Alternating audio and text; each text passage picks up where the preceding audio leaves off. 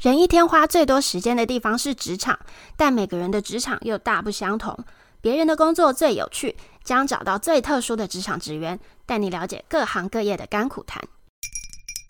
嗨，大家好，我是 Fiona，今天想跟大家聊聊看特教中的自闭症。小艾老师是我今天邀请到的嘉宾，他是我从大学到现在开始的好朋友。他不是念相关科系的，但是进入到特教的领域已经十年以上了，是很有经验的自闭症特教老师。我们欢迎小艾老师。嗨，大家好，小艾老师。我们其实不是很了解自闭症的内容，所以你可以先简介一下你平常通常工作的时候做哪些事情，然后我们再聊聊看，不是相关科系怎么进入这一行的。我的工作内容呢，主要服务的对象就有两个。一个就是小朋友，一个就是家长。对于小朋友呢，我们可能就会用一些诶游戏的方式啊，跟小朋友进行互动，让小朋友呢开始注意到老师。后面呢，我们就会慢慢呢带入这个孩子他需要介入的一些目标，然后呢来提升他相关的一些能力。这个是小朋友的部分。在家长的部分呢，我们会课后。有大概十到十五分钟的这个晤谈的时间。那在这个时间里面呢，除了会讲一下，哎，我们刚刚上课所看到孩子的一些状况啊，家长可以回去怎么样自己在家里面做一些练习啊，或者是怎么样去跟我们互相去配合上课的一个进度。除此之外呢，也会听听看家长可能在家里面或者是在学校有哪一些小朋友最近。发生的一个状况，那我们会听听看家长怎么说，哎，去帮家长做一个分析哦，孩子可能在哪个部分，哎，可以用怎么样的一个策略去帮他适应或是解决现在遇到的一些状况。小朋友大概会是几岁到几岁的？哎，因为我们主要做的是学龄前，嗯，但是现在也有蛮多是小学的小朋友。呃，比较大中还是在幼儿园，或是有一些家长他可能诶很早很早就发现小朋友他有一些些不一样。那我们这边其实也有就是一岁多的个案。这些小朋友们他们会到你们这边上课，但是他们也要去学校，对不对？基本上还是会看他的年龄啦。那当然就是如果说已经进入到这个幼儿园年龄的这个小朋友，他们就去幼儿园啊。然后有一些因为现在双薪家庭嘛，所以其实很多家长可能。也会很早就送去诶幼儿园，或者是他可能会请保姆照顾啊，所以说这个部分有些也是经由就是保姆那一边觉得说，诶孩子好像跟他之前遇过的。诶，有一些不一样，然后可能会请家长进一步的去做一些了解，看看孩子有没有需要帮忙的地方。特教的工作室，那它跟特教学校的差别是什么？我们可以想，就是学校这个就是一般体制上，小朋友会一路这样子念上去嘛。那你可以把机构想象成是。补习班的一个模式，孩子来到我们这一边，可能着重的重点呢是在人际互动，他的情绪呀、啊，或是怎么样去跟其他人相处，怎么样能够融入团体里面，会是我们在我们这个机构里面的一个比较大的重点。情绪管理的补习班的概念，对啊。特教学校通常收的孩子呢，是以重度的孩子为优先。如果说像我们工作室是以自闭症的孩子为大宗的，他要去特殊学校的话，他是要重度以上的。大部分的孩子基本上就是走融合，就会进入一般的小学。你可以分享一下你是念什么科系，然后你是怎么加入这个行业的吗？我本身是中文系的，但是加入这个行业没有什么好 特别的，就是哎，我在一零四投履历哈，他叫我去面试，我就去了。但是他这个东西是有经过一连串的一个培训的过程，经过了这样子的培训还有考核之后，就这样待了下来。投履历的时候，当然也是因为这个行业觉得它是可以跟小朋友接触的。嗯那我本身是还蛮喜欢小朋友，所以跟小朋友有关的，我都那个时候好像都有投一轮吧。我想培训需要多长的时间呢？啊？嗯，因为我那个时候的培训跟我们现在的培训，它其实制度一直有在更加的诶完善，要看老师诶，你在每一个阶段所表现出来的一个状况。譬如说，第一阶段也许是诶对自闭症的一认识，还有就是你要能够了解，就是孩子他会有哪一些的困难。然后接下来，也许你可能会进入到诶，你会去看不同的教学影片，你要能够去分析现在孩子的一个状况。到后面的话，可能是真正的上场。试教，那试教的时间也会可能从短到长。我觉得要真正到你可以上手，然后去接你的第一个个案，要三个月之后。然后薪资就是从基本薪资，然后慢慢的去成长嘛。那当然那个东西就是取取决于你现在接的这个个案的数量。那但是一开始是新手老师接的这个个案，要慢慢的累积。接下来我会想要知道一下，自闭症是什么样的疾病，怎么产生的？自闭症呢，它是因为脑部的功能有异常或损伤所引起的一个发展障碍。那它通常呢，在两岁半以前会被发现。我们刚刚有讲嘛，那有一些呢，可能比较敏锐的家长，发现的时间会更早。那通常。这些比较敏锐的家长呢，可能是因为他前面还有第一胎，有哥哥姐姐，所以他会有一个对照组，然后他就会发现，哎，这个孩子怎么跟哥哥姐姐的一个发展状况不太一样，所以他很马上就能够抓到孩子不太一样的一个地方，或者是像去哎幼儿园，或者是托婴中心，或者是保姆，他们接收到的孩子呢，样本数很多。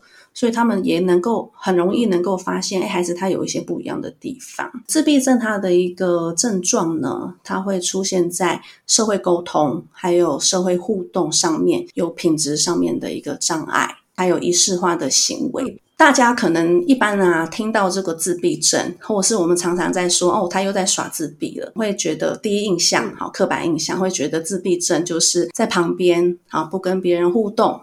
自己玩自己的，这个就叫做自闭症。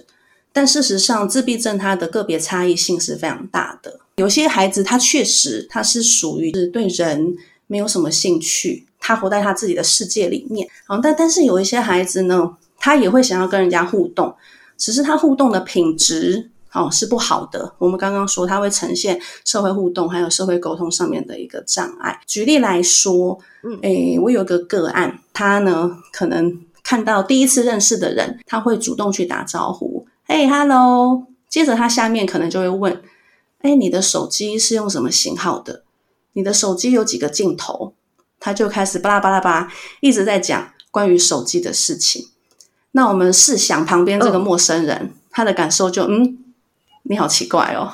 对，如果是你的话，你也会这样觉得吧？对，会觉得，哎。他这样子奇怪，我又不认识你，你怎么突然问我这个问题？但是我们的孩子他就是会想要讲他想讲的，他也不管，或者是他可能是没有注意到别人他呈现出来的一个讯息或是表情，诶，大家是觉得很疑惑，而且是觉得嗯不是很舒服，或者是不耐烦的，但是他没有办法依照别人提供给他的这样子的讯息，他可能是没有抓到，或是诶他根本不在意。他没有去调整他自己的行为，虽然就是他也会跟我讲话，然后呢，哎，我们也会一起聊天，但是你总是觉得那个人，你就是不太想跟他聊天，你就是觉得他怪怪的。是，那通常你们是怎么治疗？我们是以游戏的方式跟小朋友互动来做介入。通常啊，一开始我们在面对一个新个案的时候。我们要先能够跟他有这个连接产生，那我们就会希望他能够注意到人，对人有兴趣，然后想要跟别人互动，所以我们会先投其所好，跟孩子呢玩他当下可能在意或是喜欢的一个东西，慢慢把这样子的一个东西呢建立成一个游戏。那从这个游戏里面，我们进一步的可以去建立一些规则。那建立规则，换句话说，那其实就是孩子要试着去配合老师啊，要去调整他自己的一个行为。好，那慢慢的，我们就是这样一来一往的互动开始之后呢，后续我们就可以还有很多的，譬如说这个孩子上有语言上面的障碍，或是情绪，他的情绪调控，或者是他的动作哦不是很协调，我们都可以经由游戏的方式来提升他相关的能力。嗯，可以举几个例子给我们听，就是上课通常会玩什么游戏？譬如说，有些孩子很喜欢把东西就是塞塞到缝里面。也许一开始我可能会准备钱币。是一个提供钱币的人，提供钱币给他塞塞在那个教室的地垫。到后面我可能会变换素材，然后那我可能这次带的是红豆好了，好，那问可以问他，然后这时候就可以到一个语言上面，哎，你要选硬币还是选你要塞红豆？类似像这样，或者是到后面，哎，塞塞塞，他就变成是，哎，我先参与他的游戏，先加入他。后面呢，我带了一个规则，哎，你可以选择哦，有红豆跟钱币。去选择你现在到底要的是哪一个，或者是哎，我们现在先塞完红豆，再塞钱币，好，那这个部分又是另外一个规则，好，或者是我们把它带到比较功能性游戏的一个玩法是，哎，我们今天呢也是塞钱币，但是呢，我是利用一个玩具，譬如说存钱筒，哦，虽然它没有那个塞的感觉，它有类似把东西投进去的感觉，或者是有一些玩具像是贩卖机。我们小朋友还玩蛮喜欢玩贩卖机这样子英国的一个玩具，哎，你投钱进去之后可以按按钮啊，然后按按钮下来就会掉出来你刚刚买的这个饮料，好，那就等于是说把它本来只是一个操作性的，它一直在不断的塞东西，好，看起来没有任何意义的一个活动，那我们就慢慢的把它变成是，哎，跟人配合，或者是到后面它可以开始玩一个，哎，大家其实都会。喜欢玩的一个贩卖机的玩具，然后到后面我们甚至可以再加入一些规则。我们现在有音乐的时候走，没有音乐的时候一起来投饮料机，我们可以来买一杯饮料来喝。那这个部分当然就是看老师自己的变化。主要我想要讲的就是，诶，我们孩子他喜欢的这个游戏呢，一开始我们老新手老师都会先设想好，好，我今天要玩什么活动？A 活动是怎样的一个规则？但常常我们的孩子他不会去遵守你的这个规则，我们就要去配合他哦，先试着加入他，他怎么玩，我再把他的这个那个玩法稍微的做一些转换，好，或者是我一开始只是陪他玩，让他觉得我是一个很好玩的人哦，我竟然会进入他的世界。妈妈平常都叫我不能这样玩，妈妈平常都限制我，但是老师会跟我这样玩呢。好，我们要变成他喜欢的，慢慢把他的注意力拉到老师身上。感觉好像要先打入他的世界，这件事情也需要一点时间呢。是，确实打入孩子的世界是很重要。然后也是在一开始接一个新个案的时候，我们会有一个诶培养感情的一个时间点。好，就可能大概四堂课。然后那四堂课里面，除了评估孩子，然后再来就是我们尽量要让孩子可以笑出声音。嗯，让他觉得说，哦，老师实在是太有趣了，我太喜欢来这个地方跟老师一起玩。后面才会慢慢的配合，哎，家长的一个需求，还有配合小朋友现在的一个发展年龄，他应该要做怎样子的一个，诶，目标的一个提升。通常他们玩游戏这个课程的内容当中，到什么程度你们会觉得，诶，他好像可以毕业了？可以毕业这个东西的话，通常是。家长，诶，好像在学校里面的互动，老师觉得他有进步。然后呢，现在目前相处起来，诶，老，嗯，家长也比较能够去掌握一些技巧。那通常呢，他要能够去调整他自己的一个行动，好，譬如说，他知道在这个团体里面有怎么样的一个规范，他会去遵守，或者是他在让别人不开心啊的时候呢，诶，他会赶快去调整，去修正他自己。而且他下次呢，可能会先去提醒自己，哎，我记得上次的这个经验，那我今天记得应该要怎么样去做。如果说孩子他可以有这样子的一个调整，然后、嗯、或者是他可以去抒发他自己的一个情绪啊，我觉得这个部分其实孩子就算蛮稳定的吧。我看电影的时候，常常会看到有很多自闭症的小孩都是天才这种案例。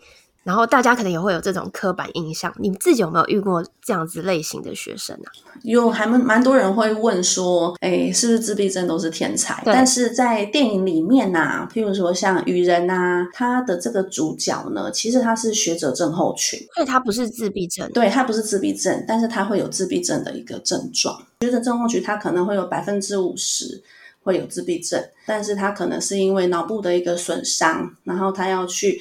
哎，P 好像是右脑吧的一个受损，而且他左脑就会去加强这个他的这个代偿，等于是说他会补偿他的一个脑脑部功能，然后所以他会发展出在某些特定领域零星的一些天赋，譬如说像之前新闻好像有报过，就是他搭直升机还是搭飞机，在那个城市的上空绕了一圈，接下来之后呢，他就可以把那个城市的样貌画出来的一个画家，然后或者像语语人里面，他会有一个非常强的一个记忆力，哦，他可以背出哪一天是星期几。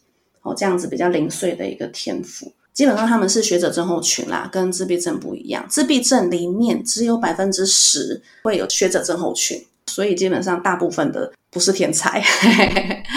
有学者症候群，有这个代偿，才有可能是比较会有天才的案例。对啊，应该有听过一些例子是，诶他看那个遭遇到一场车祸。结果他受到车祸的一个创伤之后，他变成了是各国语文的天才，然后他会讲各国的语言，就是有一些这种例子嘛，或者是他可以很流畅的表演一个他从来没有学过的乐器。哦，类似像这样子，就是他的脑有受到一些一些状况，所以就是有先天跟后天的啦。嗯，自己的一个个案里面，我想到一个是他的外在表现没有口语，他常常呢，你看到他的动作是跳来跳去，好，可能会不断的拍打地板，嗯，或是莫名的发笑。但是呢，他的妈妈有一天跟我说，因为他去学了另外一种。就是表达的方式是打字沟通，等于是说他用键盘敲出他心里面的想法，他可以写出一首诗。那个时候我就觉得哇，这是我的孩子吗？天哪！可以想象我刚刚说那样子一个外在呈现出来样的一个孩子，他写过一首诗，我可以念给大家听听看。好啊，他那时候是准备升国小一年级吧，然后他写的题目是翱翔，他说。诡计多端的白云幻化成层层叠叠的迷宫，考验机长应变能力。左右我的机长直线，左右我的机长双亲，就是他爸爸妈妈嘛。我希望自在翱翔。小一耶，对啊，那好厉害哦，就会觉得哇，太神奇了吧！像这样子低口语高智商的孩子，有的时候你真的会觉得哇，好天才哦。那你有没有遇过几乎没有办法指导的孩子啊？我觉得啊，怎么样的状况，你当下可能没有办法再给孩子一些指导，通常会发生在孩子情绪来的时候。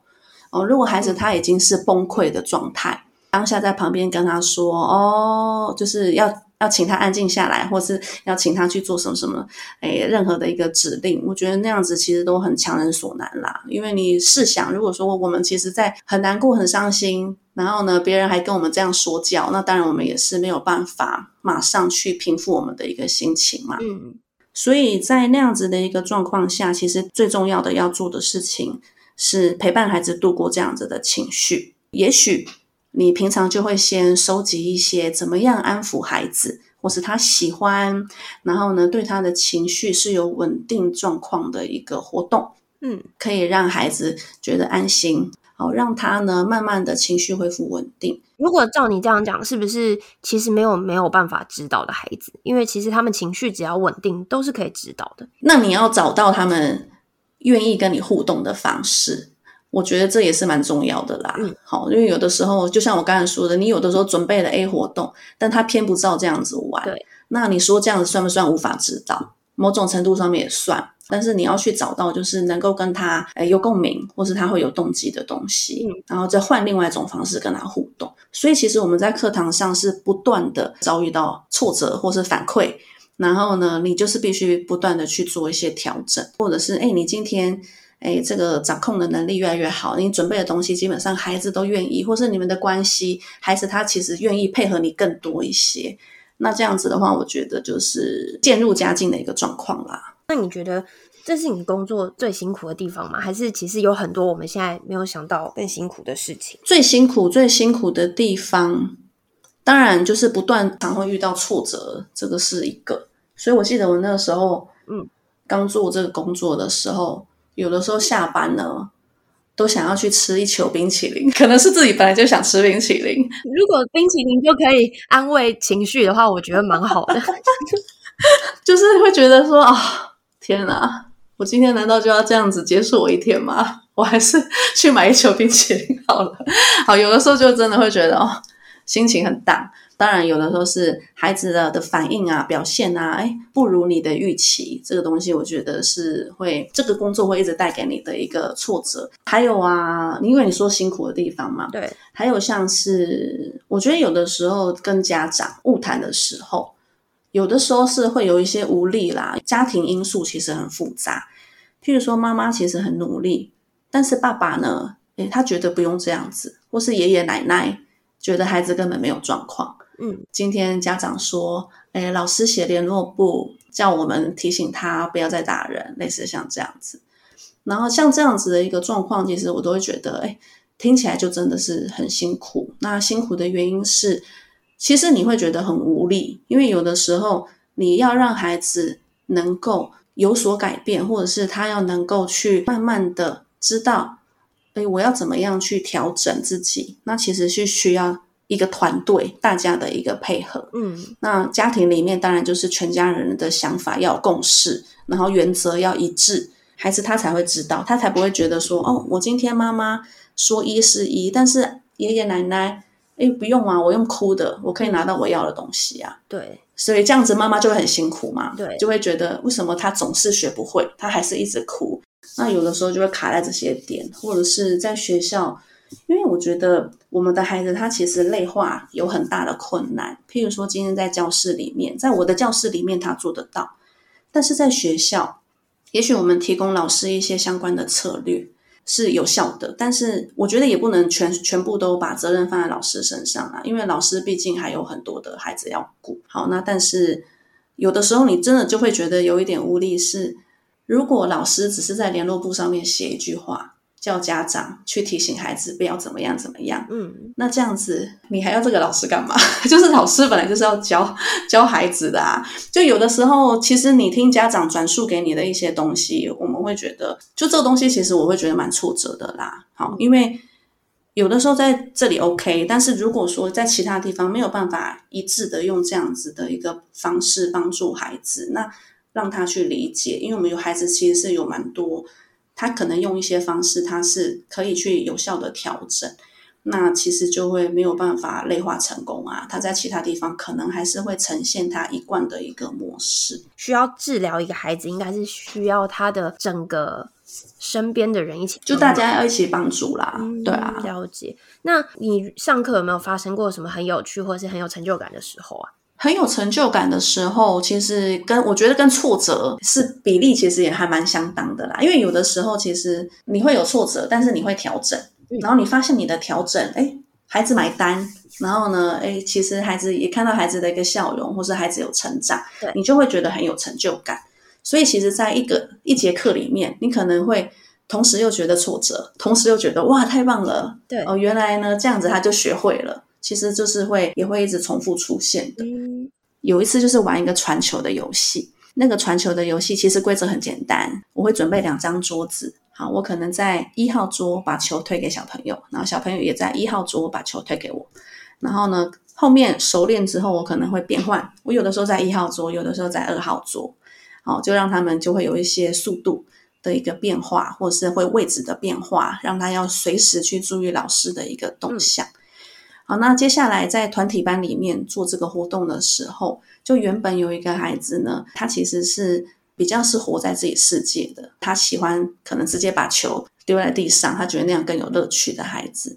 他在这个活动里面呢，他跟另外一个小朋友就玩的时候是有笑容的，就是换到别的桌子，他会觉得说，哦，我逗我逗着你玩，我拿着球换到别张桌子，然后另外一个小朋友这样，诶，然后又跑过来。去接球的时候，我觉得那个时候其实我觉得蛮开心的，就是哎，好像真的孩子了解到就是跟别人玩的一个乐趣所在。那这个部分其实是我就还蛮印象深刻的一个画面，小朋友的成长啦，应该这样讲。对啊，那有什么有趣的事情吗？我记得我好像以前听你讲过蛮多的。有趣的事情很多都来自于就是小朋友的那个反应，然后这些事情，譬如说，因为我们小朋友常常是字面王。他们只了解表面的意思，嗯，哦就是他听到了，然后他了解表面的意思，对，然后但是他没有去综合到这个场景里面，或是现在大家正在执行的一个动作，哎，譬如说有很多点子好了，然后呢，我要做一些动作，我点头，然后孩子就可以前进一步，嗯，那个时候啊，我就点头了，但是这个小朋友他都没有前进，然后所以我就加上了一个口语的提示嘛，我说点点头可以走，点点头可以走这样子。对，然后小朋友后来他就做了一个动作，他就用他的手指在他的头上一直点，他就点他自己的头，点点头可以走。你是说他点他自己的头才可以走？对，他就是点他自己的头，然后我说，然后我我刚开始没有看到他那个动作，然后我就在再说一次，点点头可以走，他又在做，我想说啊，他他误会成那个点头，就是他就是字面王嘛，就就觉得说哦是点头这样子。然后还有一个也是那种字面王的一个例子，是我们那时候在玩一个假扮游戏，所以就是会有客人跟老板，好，然后结果我就当客人嘛，然后我就给他钱，我说老板。嗯、呃，多少钱？他说一百块，我就给他。我假我假扮的内容是我付他的是比一百块还要多的。嗯，然后我就说，哎，要找钱啊。然后我就发现他的头怎么跑去抽屉那一边？他在，他真的在找钱。然后他真的在找找看钱在哪里。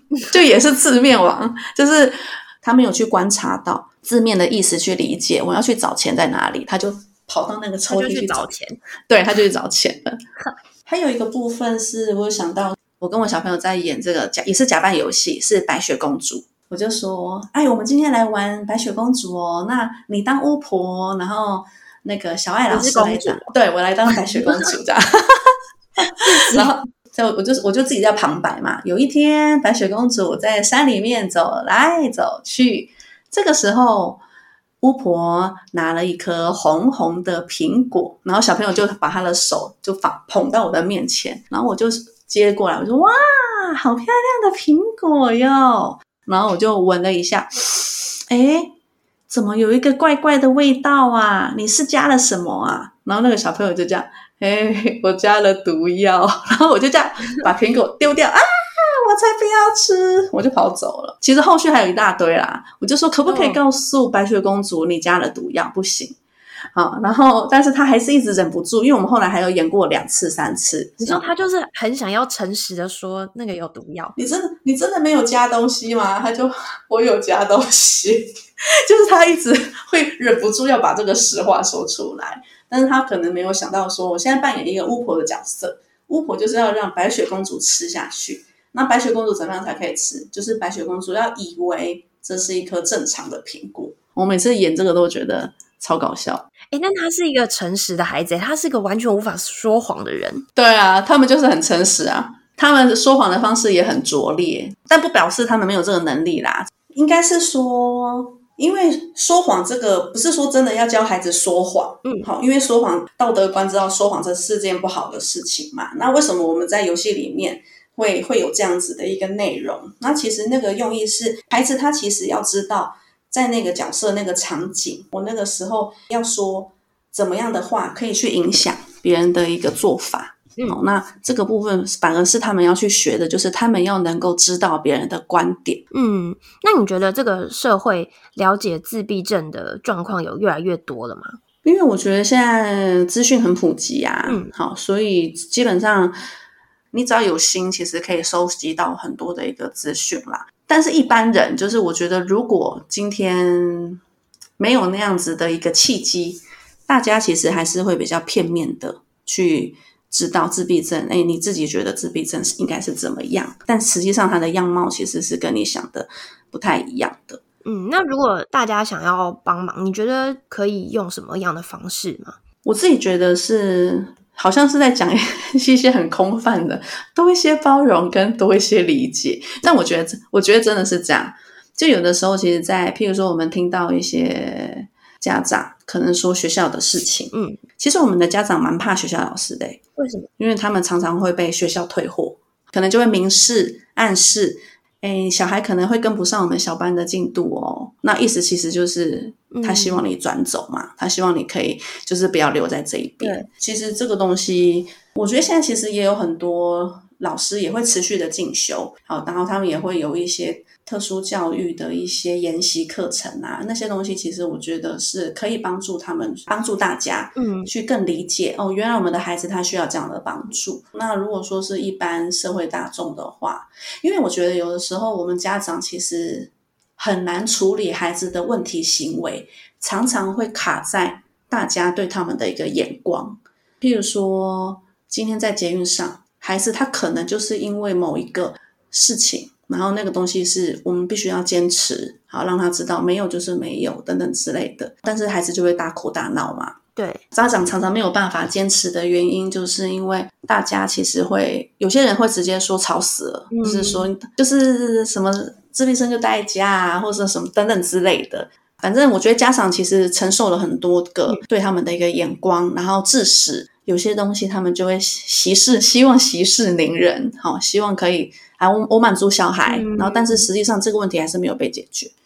所以有的时候我在想说，你说帮助的话，那可能很基本的，我觉得也许大家要多同理一下吧，真的是多一些包容跟同理他们的心态。对啊，你前面有讲到，其实你会加入这一行是因为你非常喜欢小朋友嘛？那我想要知道，你现在还是很喜欢小朋友吗？哎呦，你这个问的好尖锐哦！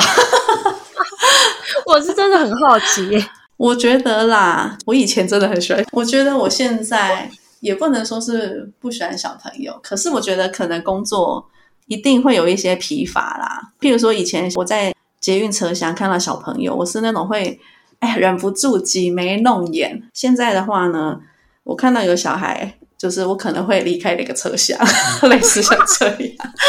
没有啦，就是开玩笑啦，开玩笑。但就是有的时候你会觉得啊，我想休息一下。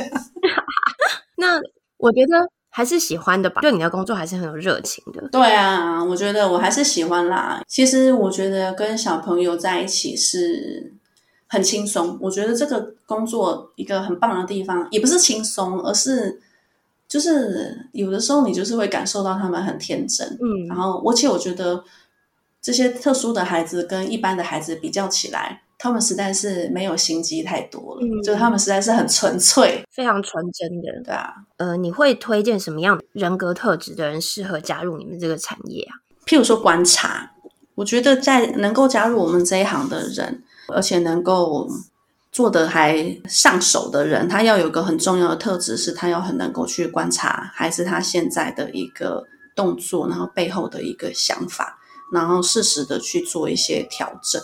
我觉得观察这件事情其实是很重要的，因为有的时候孩子的一个动作，譬如说他只是没有靠近，好，或者是他手举起来，哎，那你可不可以去了解到，或是你观察到他这个细微的动作，然后你就可以去判断，哦，他是想要还是不想要？然后呢，我还可以怎么样去让他更开心，或是更愿意去参与这个活动？我觉得观察这件事情还蛮重要。嗯，善于观察的人，对。然后再来就是对于挫折这件事情要有能够去调试，然后还有就是去怎么样去把它转化的一个能力。而有的时候真的是做到后面，如果说你没有办法去一直持续的去灌溉自己的热情，然后那个一直被那个挫折去消磨掉你的这些嗯热情的时候，就真的你可能就会跟这个行业说拜拜。所以说，我觉得怎么样去帮助自己调试这件事情还蛮重要。第三个，其实我们来想说活泼，但说实在，就是我我并不是一个很活泼的人，我觉得啦，可能跟小朋友玩的时候很放得开，然后但是实际上可能跟一般的朋友相处，并不是那种非常会带动啊，或嘻嘻哈哈这样子的，我自己这样觉得啦。我我眼中的我是这样，嗯、然后 所以呀、啊，你至少要在孩子面前你很放得开，然后你很能够就是没有偶像包袱的去跟小朋友互动。我觉得这件事情也是蛮重要的。我觉得这人格特质的人真的是欢迎加入自闭症的行列。如果这个社会上面，你会遇到自闭症相关的小朋友，或者是你的小孩有同学是自闭症的，真的希望大家可以对他们有更多的包容跟理解。他们要去慢慢矫正到跟正常的社会接轨，其实是很辛苦的。对啊，他们其实一直都在做这样子的努力。嗯，那今天也很谢谢小艾老师跟我们分享自闭症相关的特教经验。那如果大家对自闭症有任何想要知道的问题都欢迎留言，然后我们会请小艾老师也来帮我们看看。好，谢谢大家，谢谢，拜拜，拜拜。感谢大家的收听。如果你喜欢我们的内容，欢迎订阅我们的 Podcast 频道。别人的工作最有趣，并分享给你的朋友们。如果有任何建议都欢迎留言，也可以在简介处到我们的粉丝团或 IG 跟我们互动哦。非常期待大家的回复，拜拜。